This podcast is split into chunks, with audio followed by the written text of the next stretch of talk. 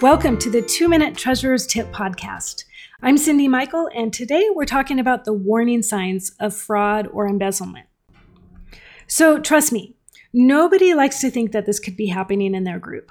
After all, the folks that are serving with you, they're likely your neighbors and your friends.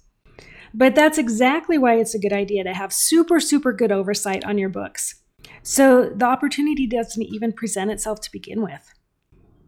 However, if you find yourself wondering if it is happening in your group, here are some things you might want to look for that could be red flags. So, first, um, maybe you're not seeing the bank statement.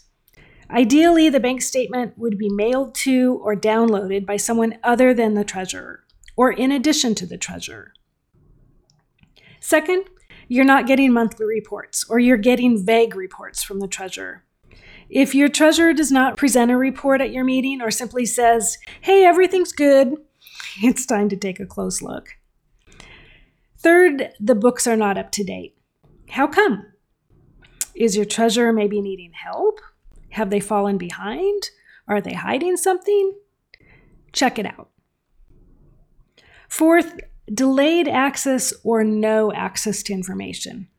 If the treasurer is the only person with access to your books and doesn't give you reports in a reasonable time frame, uh, you might want to question things. Fifth, if their reaction to your questions is strong, either by acting absolutely devastated that you'd even ask, or angry that you'd dare ask them, you might have a situation on your hands.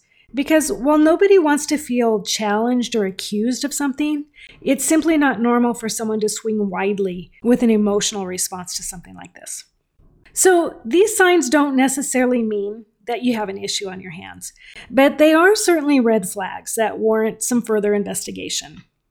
So, if something seems off, take the necessary steps to determine what's going on and go from there. Don't ignore them. If you do, you might be putting your organization at risk. That's it for today. Thank you for listening. If you have a question you'd like answered, please email me at info at moneyminder.com.